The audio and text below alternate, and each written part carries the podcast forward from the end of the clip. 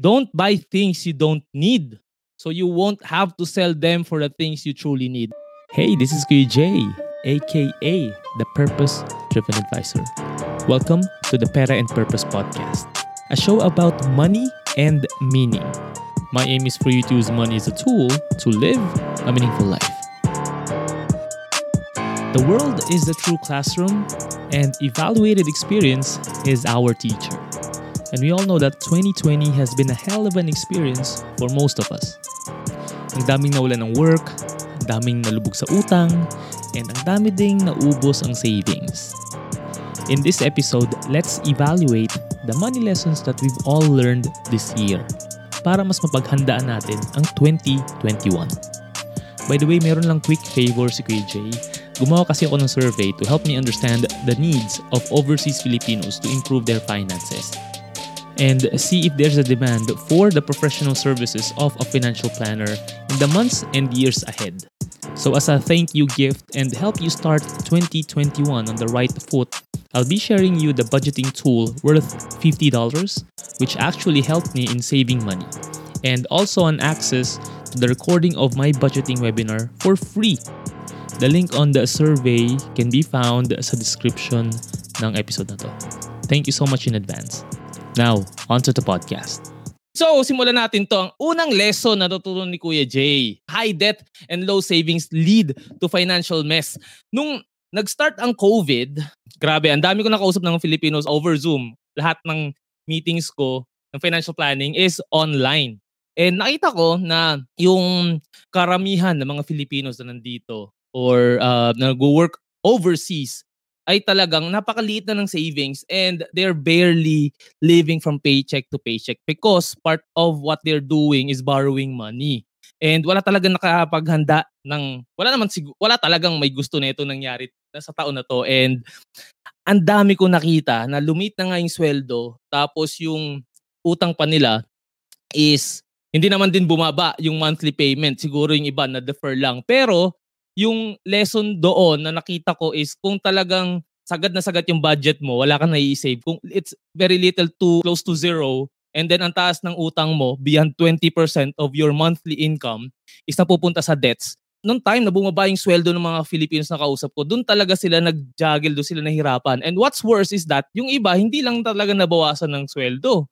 Yung iba, nawala ng work if talagang ang baba ng ating savings and uh, we we highly depend on credit, what's gonna happen is kapag nawalan tayo ng source of income, it will really lead to a financial mess.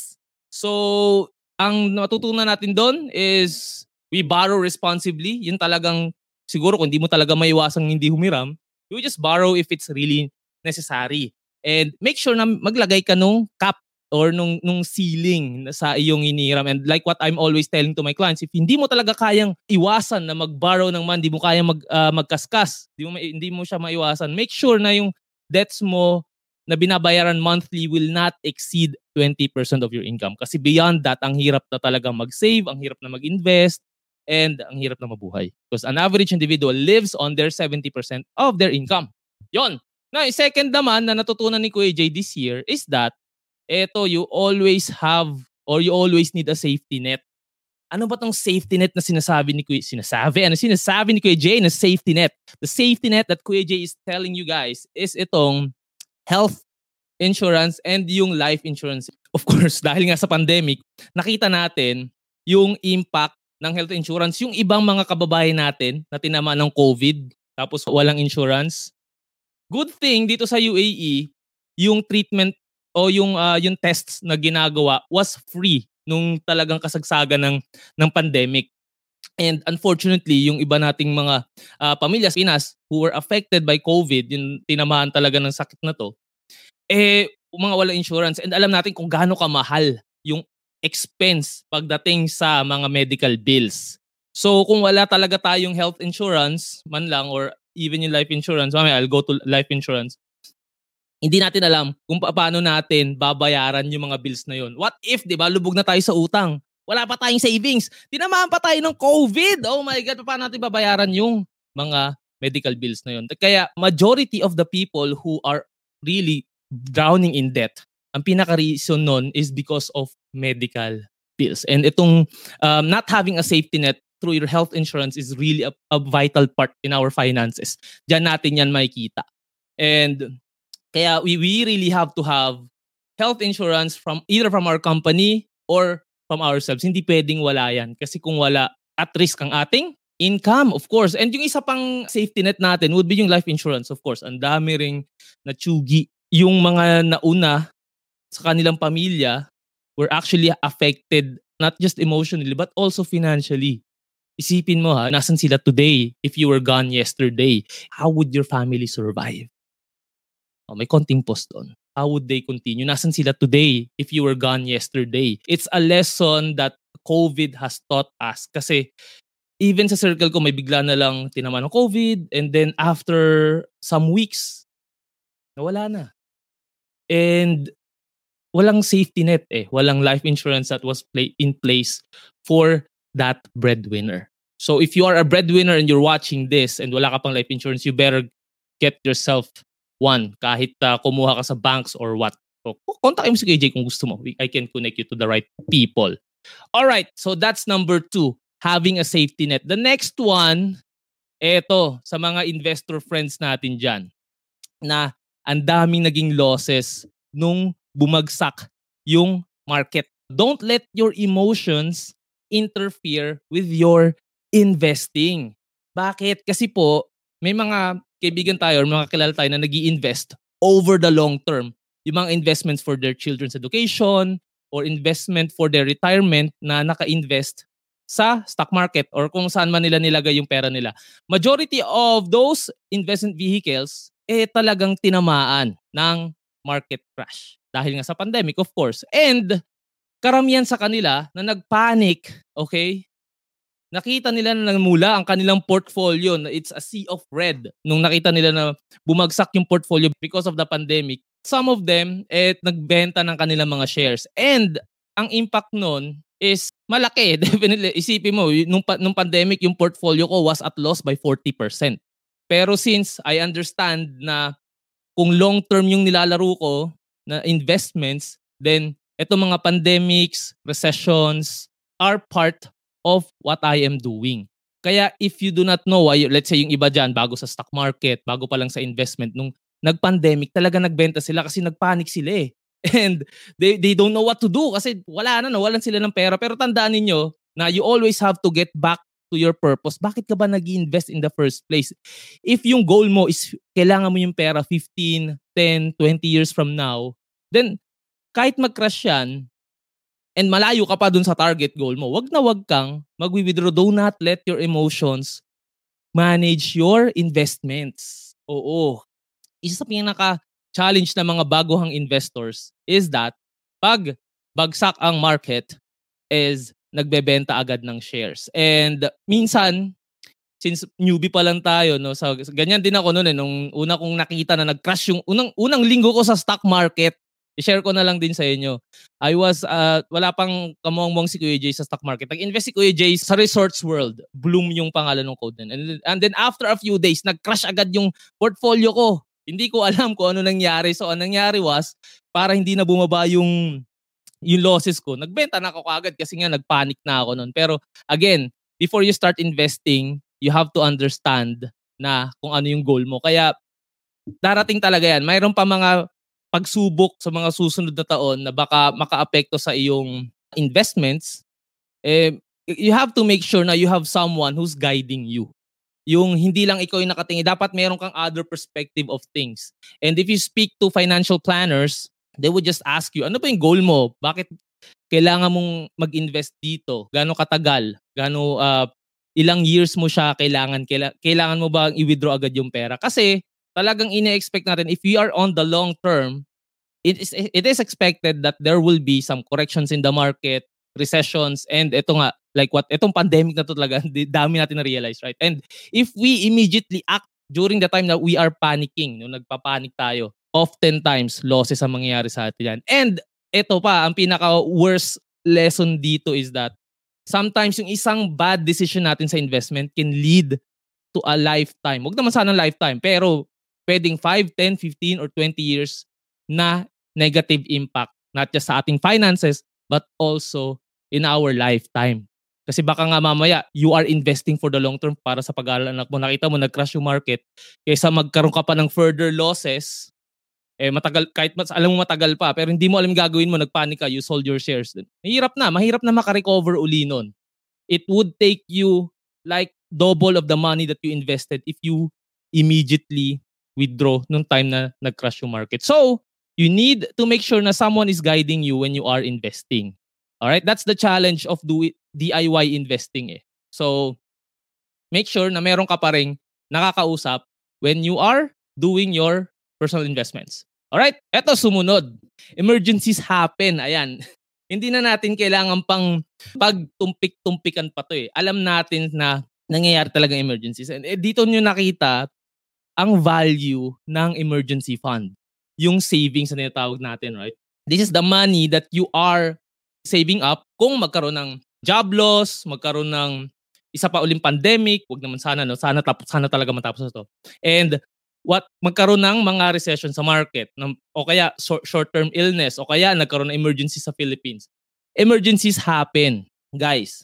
And hopefully this year na-realize natin yung value ng emergency fund. Okay, once again, what does emergency fund do for your finances? It keeps you what? Stay in control during the times na merong turbulence. Hindi mo kailangang manghiram ng pera, 'di ba? Or magbenta ng mga bagay na sana kailangan mo para lang magkaroon ng pera just to keep yourself afloat. Yun yung mahirap pag walang emergency fund. And sabi nga nung kapaborito kong personal finance guru na si Dave Ramsey, emergency fund is like your insurance.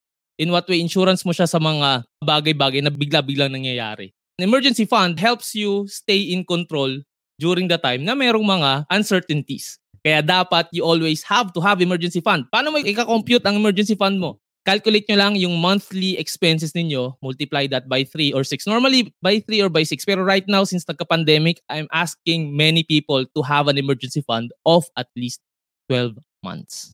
Hindi natin alam eh kung hanggang kailan pa itong pandemic to. When we talk about emergencies, we need to make sure that we have money, we have, we have an emergency fund. Kasi ending yan, it's either hihiram ka kung kani-kanino para lang mag-survive. Oo. Tapos, eto pa. Keep investing even when the market crashes. If you are already nandun na sa phase na nag invest ka na for the long term, like what I said kanina, yung mga dips na nangyayari sa market, yung mga biglang uh, recession or what, it's normal. Okay, normal lang siya. And what you have to do is to stay in the game. Kasi if not, if that ita-time mo yung market, mas mahirapan ka. Di mo naman alam kung kailan babagsak uli or kung kailan siya aangat eh. Kaya ang lagi ko tinuturo sa clients ko is yung discipline na tinatawag na cost averaging. You buy even if the market is bagsak or even if the market is mataas. Okay, kasi nga hindi natin tinatime ang market. Karamihan, uh, based on the performance of those long-term investors who are investing kahit anong lagay ng market, mas nag-grow yung kanilang portfolio over the years. So again, before you invest ha, review lang natin. You need to have enough cash flow, debts mo are controlled or close to zero, meron ka ng emergency fund, meron ka ng insurance, saka ka mag invest Alright? Hindi dahil nag invest si kumare, mag invest ka na rin. Hindi dahil nag invest si kumpare, invest ka na rin. Kung hindi ka pa ready mag-invest, then uh, may, may mahirap, mahirap mag-juggle ng mga iba-ibang uh, financial objectives. Nawawala ka sa focus yung, kumbaga, you are nandito sa part na nag, nag umaalis ka sa utang and the same day you're investing. I'd rather have you focus muna na mag-increase ka ng cash flow mo. Add ka ng mag add ka ng sources of income, you sell stuff during your uh, your days na wala kang pasok instead of wasting time on other things na hindi nagge-generate ng income find ways on how you can generate money para madali kang makapag ang tawag makapag-prepare ka na makapag-invest. Kasi kung wala rin naman tayong pera pang invest, mahirap din naman mag-invest, right? So, you can't invest with money you do not have. Tandaan nyo yan, guys. Okay? And that is one thing. Talking about investments pa rin, eto, you have to make sure na you diversify your investments. Ano bang ibig sabihin ni Kuya J by diversification? Ito yon do not put your eggs in one basket. Very, very classic na advice yan sa investment. Ibig sabihin, kung mahilig ka sa stock market, wag lang naman sa stock, wag, wag lang 100% ng portfolio mo nasa stocks. maglagay ka rin sa bonds, yan, sa pag-ibig, sa MP2, lagay ka rin sa mga short-term uh, deposits, money market funds, para merong defensive side yung portfolio mo. Kasi kapag 100% ng money mo eh naka-invest sa stock market, tulad yan, nag-crash, eh crash din talaga lahat. Ayan. And one other uh, thing that you can also invest on would be real estate if you have the money to invest it now. So make sure na meron ka noon. You have a hard asset which is yung property mo.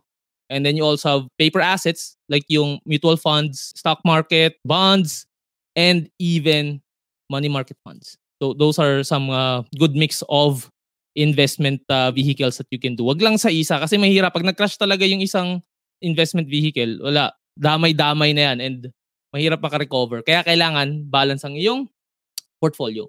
So, you gotta make sure that you diversify your investments. Eto, cash is king or queen. Parang ano no?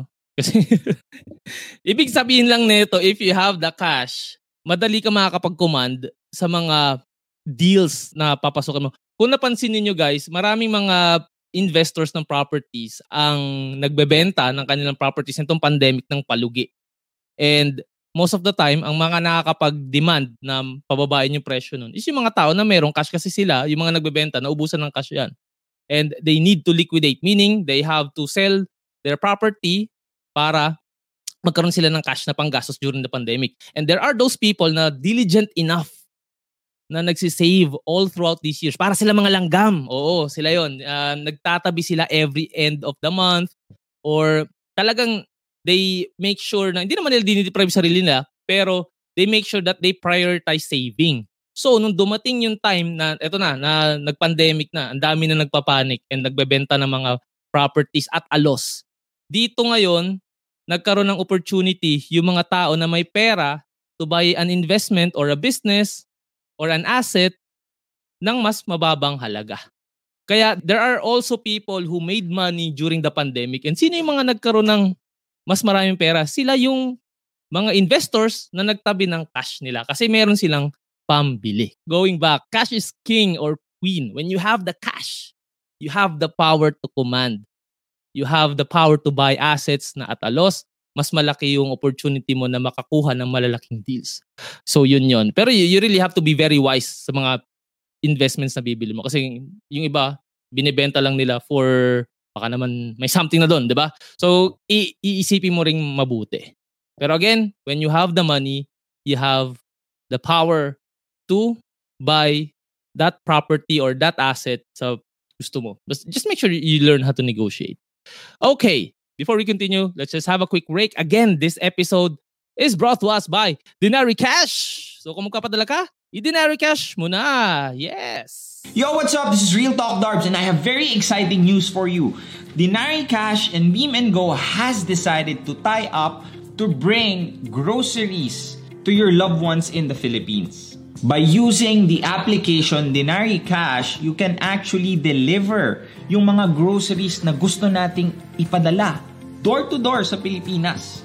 In light of the community quarantine and growing COVID-19 cases in the Philippines, we are tying up with Beam and Go para sa mga kababayan nating OFW na nandito sa UAE to buy groceries. So what are you waiting for? Download Dinari Cash app now and enjoy a lot of services, not just sending money, but also sending grocery to your families at home.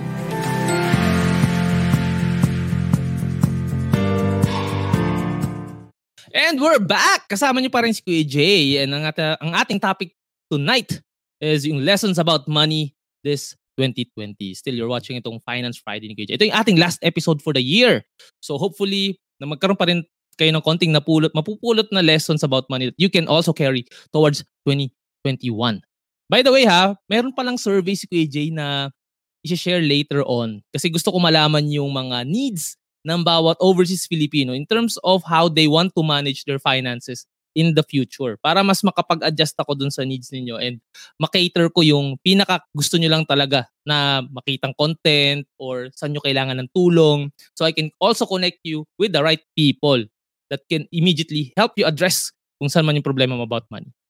Siyempre, kaya ka rin tulungan ni Kuya Jay, pero hindi naman madamot si Kuya Jay sa kanya network. So, answeran nyo lang yung survey na yun. And I'll also give you itong budgeting app that I have been using for the last five years.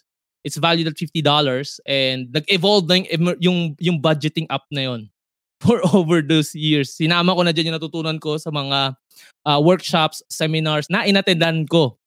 Kasi kung alam niyo, kung di niyo alam, seminarista si Kuya J dati, attend siya ng attend ng mga seminars. So, ang dami ko na mga na, na-capture na mga ideas about budgeting.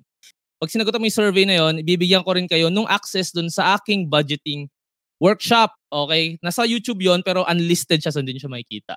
Okay. So going back, one of the lessons, ito siguro yung pinaka, pinaka, pinaka, pinaka lesson na natutunan nating lahat nitong pandemic Don't buy things you don't need so you won't have to sell them for the things you truly need.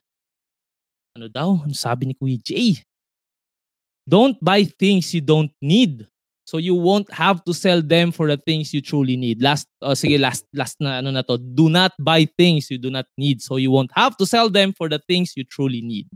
Ang daming negative statements doon. Pero ang gusto lang sabihin ni Kuya Jay doon is that Huwag kang basta bili ng bili ng mga gamit na hindi mo kailangan. Kasi pag dumating yung moment na kailangan mo yung isang bagay na kailangan mo talaga, wala kang pera, na yung mga bagay na binili mo na hindi mo kailangan, ibebenta mo ng palugi just for you to be able to buy the things that you really need. May isang community na nabuo this year dito sa UAE. Ito yung ABC, yung Amicable Barter Community. Shout out sa uh, Paroco couple for doing that for our community.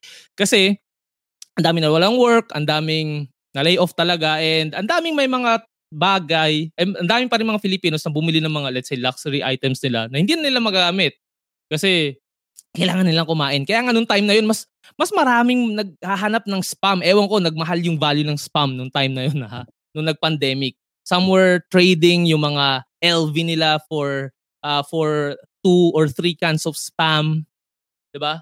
Kasi kailangan natin kumain, guys. And if ang mga kinukonsume natin or binibili natin over these years are only luxuries, then definitely darating yung time na pag nagkaroon uli ng isa pang pandemic, baka ganito rin yung maging pattern niya.